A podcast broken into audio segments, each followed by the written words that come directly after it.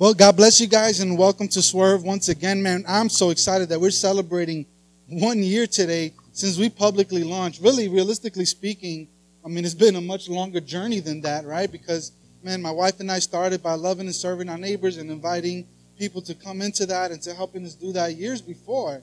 But, man, but since we publicly launched, it's been exactly a year. Actually, tomorrow will be exactly a year. So I'm really excited that we can celebrate one year and not of not of us doing something great, really, but of God's great hand and His mercies and, and how much He's provided and the relationships that have been built and the opportunities to be able to serve our community has been great. And really looking forward to what lies ahead in the year in the, in the year ahead and what, what's going to happen. I'm just so excited for what's to come. As you guys know, we've been in this series now, and uh, my hope for everyone today. Here's the big idea, okay? If you tune out and you miss everything else, this is what I really hope that you can understand and that you can get.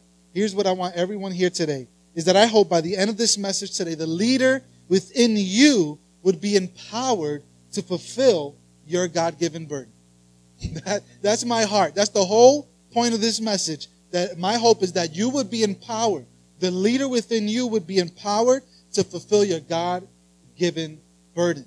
So we're in week two of this series on the life of Nehemiah. I told you guys that this book really it did it in for me, man. When it was time to plant out this church, and I really felt this burden that God was calling me to start this work here in this community, Nehemiah is what put me over the edge. And I was like, all right, I'm all in. You know, after I read this book, and I really pray in a lot of ways that it does the same thing to you. And it, I hope that it inspires the snot out of you. Man. That's what I really pray and hope that it'll do. Uh, but this is what we spoke about last week, right? That God specializes in using ordinary people to accomplish His extraordinary purposes. God specializes in using ordinary people to accomplish his extraordinary purposes. Man, this is good news for me because I don't know about you, but I'm an ordinary guy. And we kind of joked around last week that, you know, if you were voted, you know, most popular, most likely, most likely to succeed, you know, if you have more trophies than the Yankees, guess what? I have good news for you. God can still use you. He just prefers to use ordinary people and do something phenomenal in them.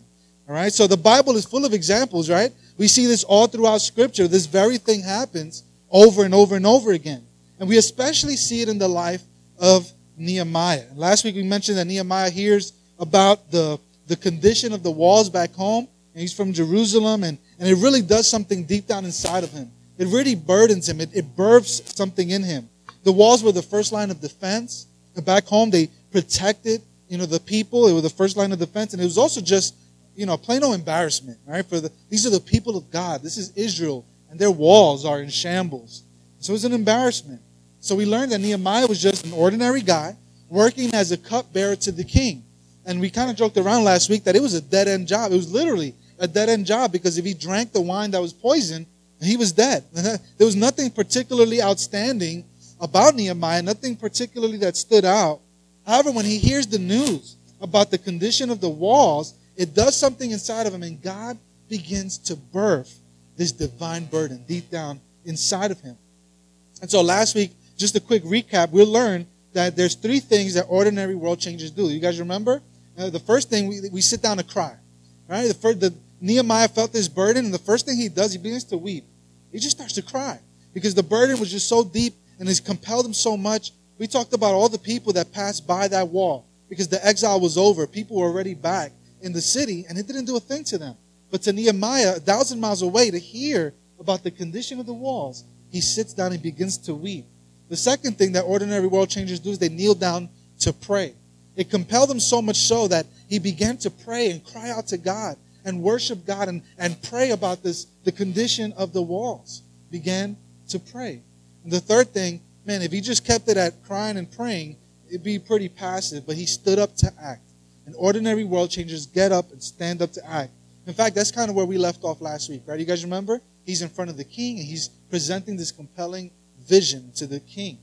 Now, what's interesting is that when we look at the at the life of Nehemiah, is that he didn't allow his position to dictate whether or not he could fulfill this God-given dream, this God-given burden. It, it, his position did not determine whether or not he could fulfill it. Right?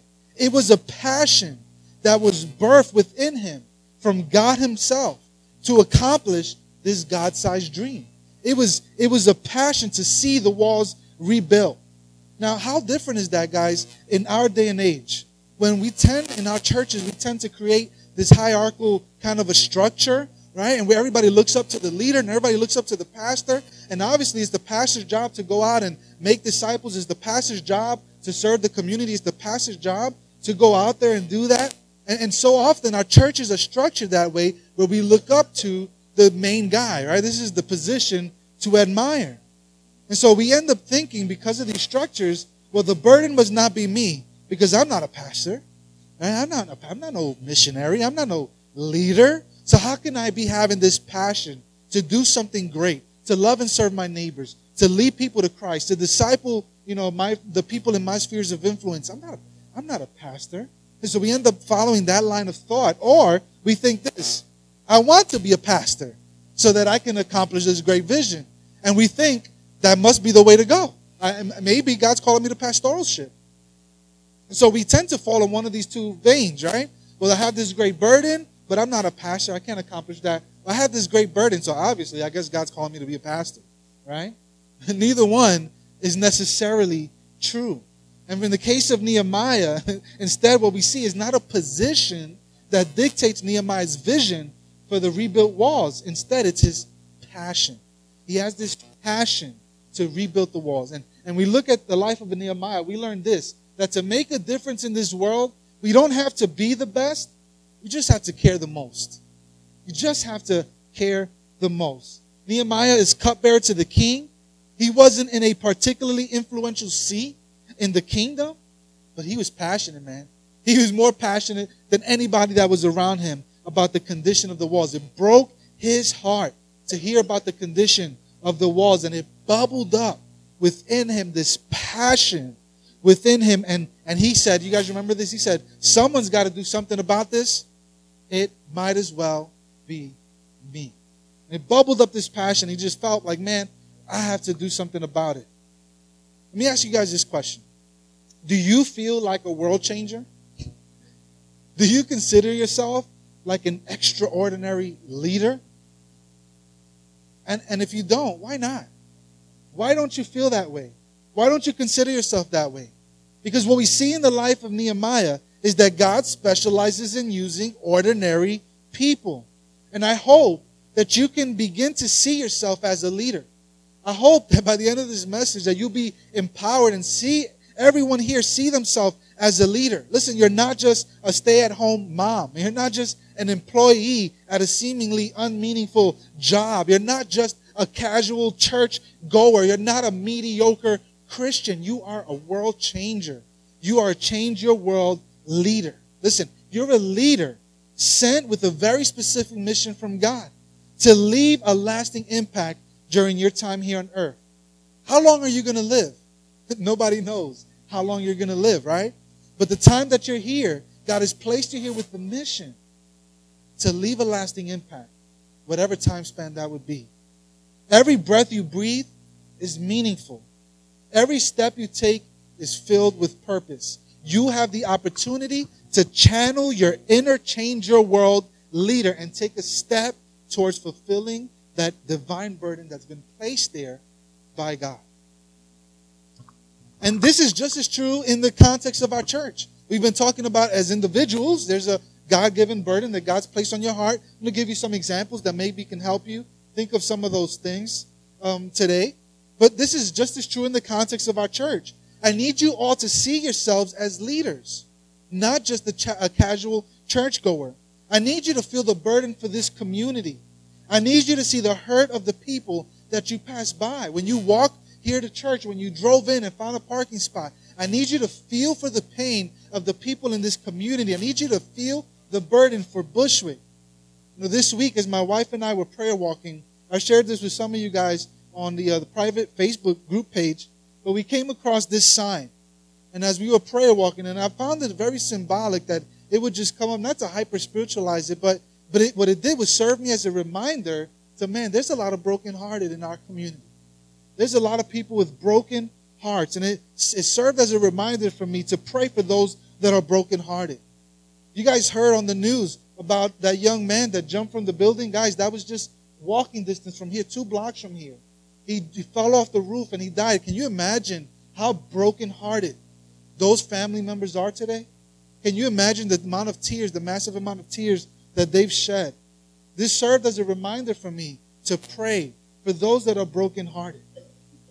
Look at the hopelessness because of the lack of gospel witness in our community. View the church as God's way of reaching people far from God. And guess what? You are an important piece of that puzzle. It cannot be done without you. You play an extremely important part of this puzzle. So listen, Nehemiah didn't allow his position to dictate his passion. He felt God's burden to go out and to do something for God, to go and build, rebuild the walls, to, to rally the people to go ahead and do this. And he channeled that change your world leader. And that's what I hope for all of us here today, that we would, that we would consider ourselves a change your world leader. And looking at the life of Nehemiah, there's three things that we pull out in this regard. And if you're taking notes, please take out the bulletin uh, and open it up and feel free to follow along. There's a couple fill in the blanks. Some of the verses are there. Here's the first thing that we see. A change your world leader defines the mission clearly. A change your world leader defines the mission clearly. And we see this in Nehemiah chapter 2. We're going to look at verses 4 and 5. It says this The king said to me, What is it you want? So you guys remember last week we finished off with him right before the king, and, and, and he goes before the king and he's sad, right? He's he's he's downcast, and you never go to the king with your face like that because it might just be your last day. But obviously he's so overwhelmed and so burdened by this calling that as he goes before the king, the king recognizes it and he says, "What what is it? What is it? What's the matter?" And Nehemiah goes on to share his heart about what's going on, and here the king says, what is it you want? Now, check out these next few words right there in verse 4 in your notes. Then I prayed to the God of heaven. Then I prayed to the God of heaven. Guys, it's so important that we bathe everything that we do in prayer, in constant prayer. And listen, in fact, if your dream is not it's it's not big enough that you can just fulfill it yourself without without any prayer, you're just not dreaming big enough. We need to be constantly bathing. What God's calling us to do here to, in, in Bushwick through Swerve Church to serve our neighbors, we need to be constantly bathing that in prayer. We've already mentioned how often Nehemiah prays throughout the book, right? Last week, if you finished off chapter one, it's just one long prayer. Chapter one, he continues to pray about this calling, about what God has called him uh, to do. And he prays about it. In this case, it's just a quick prayer that he calls out to God. says, he prays before the king, right before he answers in verse 5. If it pleases the king, and if your servant has found favor in his sight, let him send me to the city in Judah where my ancestors are buried, so that I can rebuild it. So here Nehemiah defines the mission clearly. Right? He says, I'm going to rebuild the walls. That's, that's his mission. If you can sum it up, in a phrase. He says, I'm going to rebuild the walls. And there's extreme clarity around this vision, right? There's no and ifs or buts. This is what God's calling him to do. And if you're going to be a change your world leader, then we need to define our mission clearly. And as a church, we have a mission. Do you guys know it? Do you guys remember it? I think I have it up here for us. This is our mission. It's to lead people to become fully devoted followers of Christ. That's it. That's our mission. That's what God has called us to as a church to lead the people in our neighborhood right here in Bushwick to become fully devoted followers of Christ. That's what we want to do. We want to reach our neighbors, the people in this community, and we want them to surrender their lives to Jesus. We want them to live in a way that is fully devoted and following Jesus. And everything we do ties back to this mission, right? the last couple of weeks, we've had some outreaches. We had some mission teams that came, and we were able to, you know, hand out M and M's, and we were able to sweep up some and clean up some of the parks, serve at PS 299, and do some phenomenal and great things, and really be able to serve the people in our community. But everything that we do ties in back to this purpose right here to lead people to become fully devoted followers of Christ to lead them to become fully devoted followers of Christ. And our outreaches lead to that extent. How about our Sunday gatherings? You know, whether you're here and you're far from God and you've never entered a relationship with Jesus, our heart and our desire is to lead you to become a fully devoted, devoted follower of Christ. But guess what? If you are a follower of Jesus, if you've been serving God for a long time, our desire for you is still to lead you to become a fully devoted follower of Christ. Because we never make it, right? We're on this journey together. We might be in different places on this journey, but, but we're all seeking God and we're all going together. And our mission is to lead people to become fully devoted followers of Christ. And in our life groups, we're going to be launching life groups in a couple of weeks. And when we get together, basically, if you don't know what a life group is, it's outside of a Sunday gathering. We meet at, in, in an apartment and we break bread and we pray with one another and we, we read God's word and we encourage one another. And in those life groups, guess what? It ties back to our mission to lead people to become fully devoted followers of Christ. Collectively, as a church, this is our mission. This is our mission. But what about for you as an individual? What is God calling you to do? What is your God given burden? Let me just give you guys some examples to think about as you think about what might be your personal, uh, your personal God given burden. You may be here today and you might be thinking, man, my desire is to be debt free. Right? You know, you, you recognize that you really want to be a good steward of your resources and you can't really be generous and you can't really be a good steward if you're constantly in debt. And so your mission might be something like this to be debt free so that I can honor God by being a good steward of my finances. Or maybe maybe you want to you're in a, in a section of your life in a season of life where you want you know, you want to disciple your kids. Right? You want to you want you really want to spend time with your kids in, in God's word and, and, and spending time with them in prayer and teaching them the Bible. And so it might be to disciple uh, your kids. Well, your mission statement might be something like this to lead, love, and instruct my children to love Jesus passionately.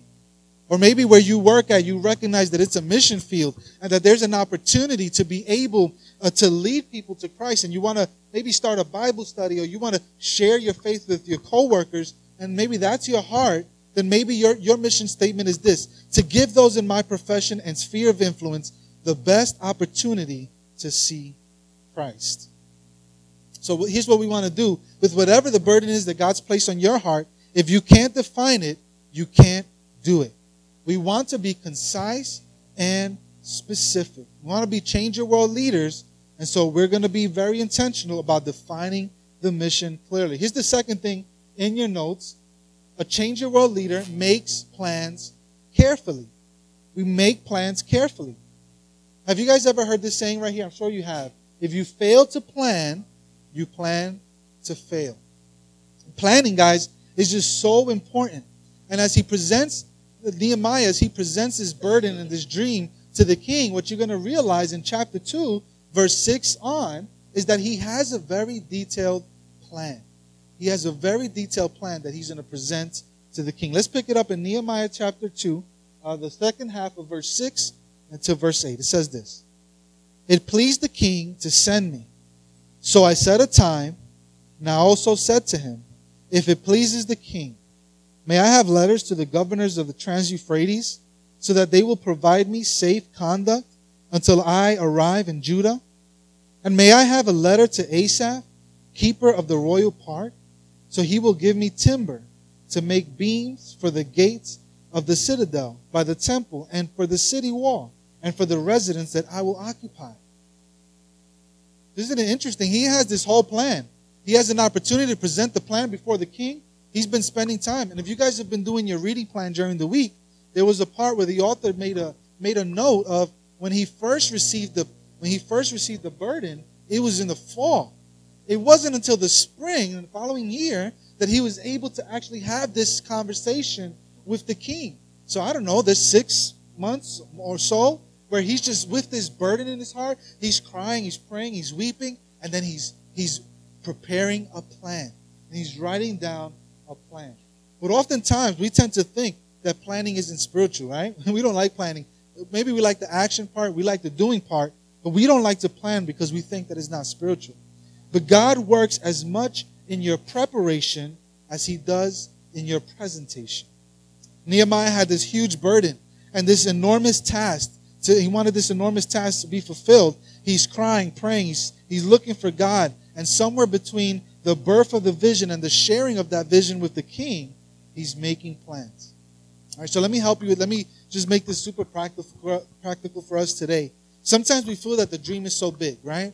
Whatever it is that God's calling you to do, whatever is your burden, the burden of this church to plant a life giving gospel centered church in the community is huge. It's a huge dream. And, and sometimes we just don't know where to begin, right? We don't know where to start. Sometimes we feel the dream is so big that we just don't know where to start. Here's what you do. Okay, you ready? Take a sheet of paper, take a pen, and begin to write down the next step. Just what's the next step?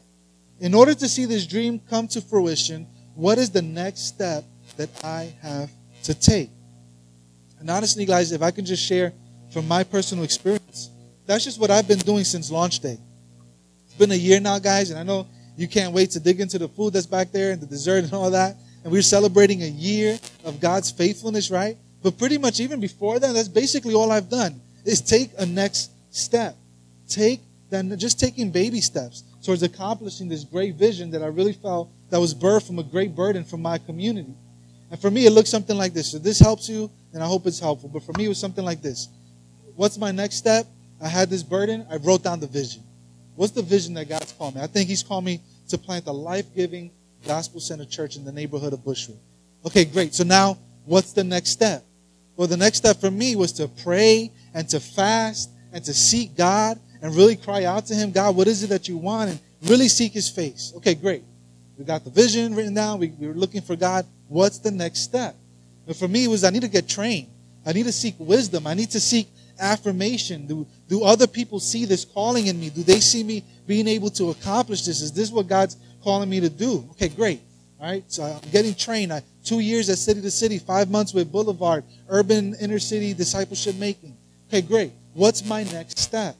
I had to get assessed. Right, that's when you go in front of you know some colleagues from the denomination and they assess you and they say, well, okay, yeah, you're ready to go to plant the church, and they put some resources behind you, or they say, not yet, or they might say no altogether. All right, so I get assessed. What's my next step? So now I have to build a team. So I started building a team, recruiting a team, saving money, right? Putting money away so that one day like, we can do something with this. We start to pray with that team. We start to train and we start to serve our community. What's the next step? So the next step for us was just to start a gathering. And so we found a space in March 27 last year we announced, hey, come to church. We're going to be starting a church in the community. So now, that kind of leads us to the present. But what's our next step as a church? What is God calling us to next? You know, for me, I'm always constantly trying to think of ways that we can serve our neighbors in a way that can lead to relationship building and ultimately to a gospel presentation or an invite to church. So I'm always thinking about that. How can we invite our neighbors? How can we serve them? So what's our next step? Here's what I believe. I believe that and there's a few next steps, but here's the very next one, the closest one is this. I believe it's the Easter egg hunt that we're going to do. Because collectively, I know that we can make it happen. It's going to be an opportunity to love and serve, you know, our community. I, we say here that we will do anything short of sin to reach people far from God. Because to reach people that no one is reaching, we're going to do things that no one is doing. So we're going to leverage this holiday. Because, you know, what other time? There's only a handful of times throughout the year that everybody's willing to come out and grab a piece of candy. Right? And so we're going to leverage that to, for, for God's glory, to invite them into community, to invite them to church. We're going to present the gospel at the park. And we're going to, we're going to just have some fun with the families there. And then we're going to invite them to church on Sunday. I really believe that that's our next step. And, and that's a huge goal. But honestly, I really believe that collectively we can make it happen. What about you? Okay, what about you? Bring it home. What's your next step for your God given burden? Let me just give you some quick examples. If, if you want to grow in your faith, right? You say, man, I want to draw closer to God. I feel like I just want to grow. I feel like I'm stuck.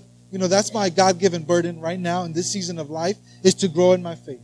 Okay, so what's your next step? It might be making God's word a priority in your life, right? It means, man, okay, I grow in my faith when I read the Bible. Okay, great. I have that down. What's your next step?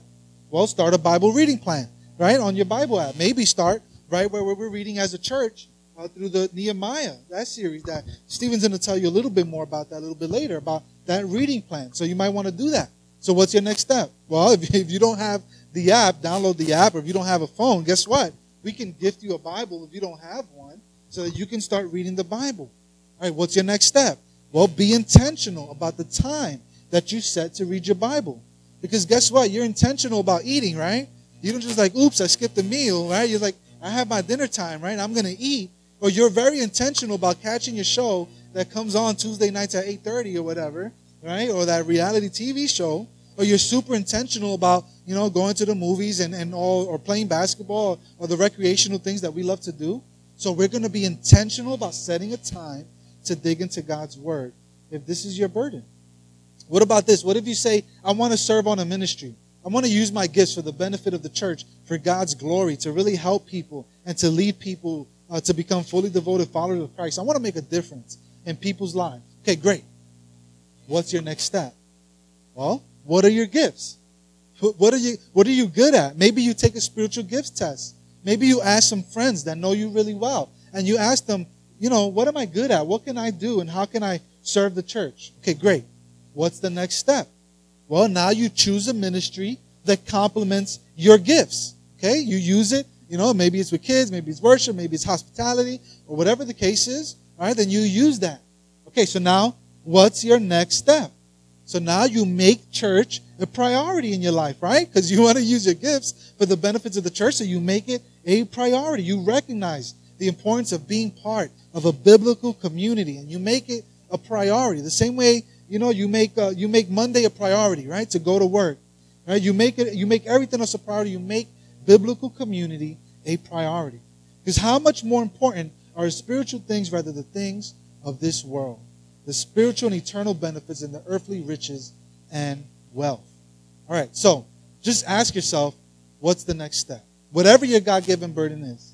So when it comes to your God given burden, what's your next step? Change your world leader makes the plans carefully. Here's the third thing, guys. We're wrapping up. I know you guys are hungry. I can hear your stomachs growling from here. All right, number three is this Change your world leaders inspires people passionately. Inspires people passionately. All right, this is my favorite part of the story. Okay, because Nehemiah waits three days after he arrives to Jerusalem before telling anyone about his plans. He just goes three days, he's waiting. He goes by night and he begins to examine the walls. He begins to look around and examine the walls. He sees all the burnt down gates and he sees the walls that are in shambles. And finally, after he waits those three days and after he views everything at night, this is what happens. You guys can look at Nehemiah chapter 2, and you're going to find, find it in verses 17 and 18. It says this Then I said to them, This is after he gathers a crowd, okay? He gathers a crowd now, and look what he's about to say. Let me know if you can read the tone here. You see the trouble we're in. Jerusalem lies in ruins, and its gates have been burned with fire. Come, let us rebuild the wall of Jerusalem, and we will no longer be in disgrace. I also told them about the gracious hand of my God on me and what the king has said to me. So he's saying, look at guys, look what's going on. Look at the problem. Look at the walls. They're, they're come on, y'all. We got to do something about this. Come on, look at this. Look how God's provided. Look at how he's given us these resources. Look how he's helped us start these things here. And finally, look how they reply. Verse 18, they reply, Let us start rebuilding. So they began this good work. Tell me, guys, when you read Nehemiah's words, can you sense the passion with which Nehemiah is talking here? He rallies the people and he casts this compelling vision, right?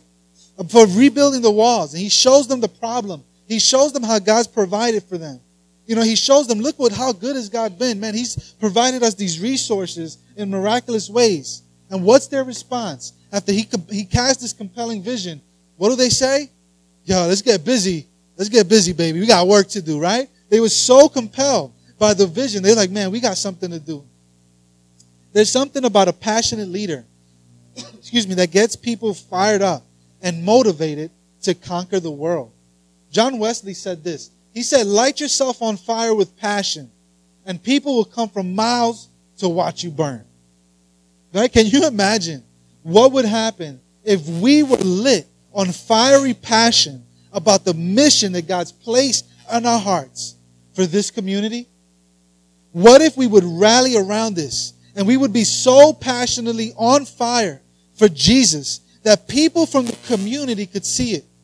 That you'll be so on fire and so passionate, loving and serving the people of this community, that when they see you in the street, because you're out there serving, they're going to be like, man, what's the matter with this guy? What's, what's the matter with this girl? There's something different about them. It doesn't really make sense because we're so lit on passion and, and so lit on fire for what God has called us to do. Listen, guys, I haven't always been good at casting a very compelling vision, but would you, would you guys give me permission to try today? Let me try, okay, to try to cast this this this position, this uh, this this vision. Okay, I have a dream. All right, this this is all. This goes to to my dream and what I want to see here in Swerve Church, and, and I hope that it just translates. Here's my dream. You ready? I have a dream that we would experience a thriving community here. That relationships will be built, that there'll be friendships and camaraderie as we gather in the back and pour a cup of coffee or cut a bagel and spread the cream cheese, that there'll be a thriving community and that there'll be friendships formed and conversations that would happen. And I have a dream that lives will be radically transformed by the life changing message of Jesus Christ. I have a dream that, that people's lives would be changed, that people addicted to, to drugs and alcohol would be able to let go of those addictions because they were changed by the gospel message of Jesus Christ. People addicted to pornography would let go of those addictions because of the power of Jesus Christ. That broken families would be restored because of the power of Jesus. I have a dream that people would be passionately serving our community and on mission. Not because they have to, but because they get to because they're so on fire and so passionate about the mission of God that they want to be out and be the hands and feet and show God's love in practical ways and invite our neighbors into community and share the gospel and share their faith with them. I have a dream that we would experience tremendous growth and that we would see extremely spiritual growth among us and discipleship happening because we're all on different levels and we're all in different places in our walk with God. But I, I pray that I would see this that we would spiritually grow in our knowledge of God's word and in praying and seeking God and in discipleship and discipling one another and in discipling others, people far from God. People don't have a relationship with Jesus, but to be able to disciple them as well. I have a dream that life groups will be held in apartments all over Bushwick in different apartment complexes. As I was prayer walking with Melissa, we passed by the projects, the, the Hope Gardens, and we prayed, man, can you imagine if on every block we saw a life group in each one of those Hope Gardens project buildings, people meeting, breaking bread, eating together, praying, reading God's word, crying, helping, loving, serving one another. Can you imagine the difference we can make if we would see life groups in every, in, in many apartment buildings spread all over Bushwick? I have a dream that we would celebrate lives made new by demonstrating their faith through baptism I have a dream that we'll be able to fill up, you know, the big pool here in the front. People surrender their lives to Jesus. We're going to dunk them and celebrate the change that God has done in their lives through Jesus. Man, I have a dream that churches across Bushwick would unify and come together for the cause of Christ, putting away their denominational differences, and that we would experience community renewal all over Bushwick. And I truly believe that Swerve Church is going to play a huge role in that, a huge part in unifying churches and bringing them together so that we can, for the cause of Christ, and to see community renewal, to see the gospel take root in this community. I have a dream that new communities would start and that more churches would plant, that, that communities would start in Ridgewood and in East New York and in Bed-Stuy and, and, in East Williamsburg. And that we'll see communities start there and that we'll be able to plant churches there and see life groups plant there and see the gospel go forth there. Man, I have a dream that people would begin to exercise their gifts and their talents to bless the church and for the glory of God. That we would examine our gifts, that we would look and we would desire not to hold them to ourselves, but to use them for God's glory, to use them for the benefit of the church so that we can lead people to become fully devoted followers of Christ. That's my dream for this church. It's no little dream. It's a huge dream. It's a big dream and it's one that cannot happen without God and without each and every single one of you. And I pray that you would be passionately inspired to fulfill your God given burden. I pray that you would be passionately inspired to serve the local church and to reach the people in this community and to serve our neighbors. I want to leave you guys with this quote. I don't know, I don't even know who said it or whatever. Maybe it's from a message or whatever. But but this quote says, you know, if not you, then who? And if not now, then when? If it's not you, then who? And if it's not now, then when?